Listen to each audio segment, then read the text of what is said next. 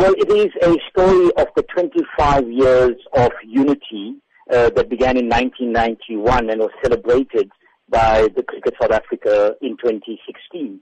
And it takes a look at these years, what has happened through those 2.5 decades, and the events that led up to unity. The attempt is to rewrite this history from the perspective of the people who came out of non-racial cricket and who played under the SACOS banner.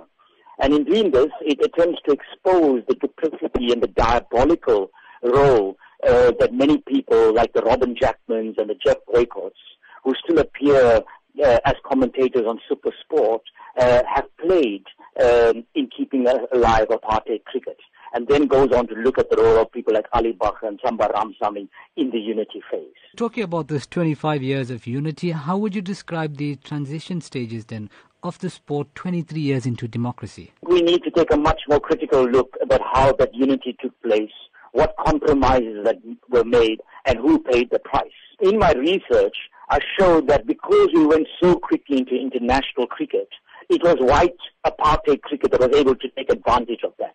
As we all know, most of the teams were overwhelmingly white.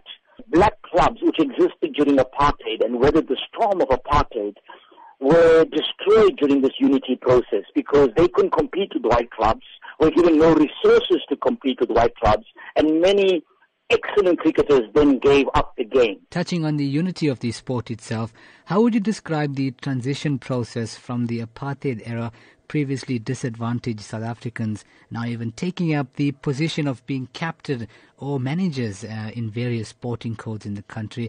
But the question is really, how can this change now progress and further advance the sport? Most of the cricketers who happen to be Indian-coloured or African who have come into the coaches team have all gone to private schools.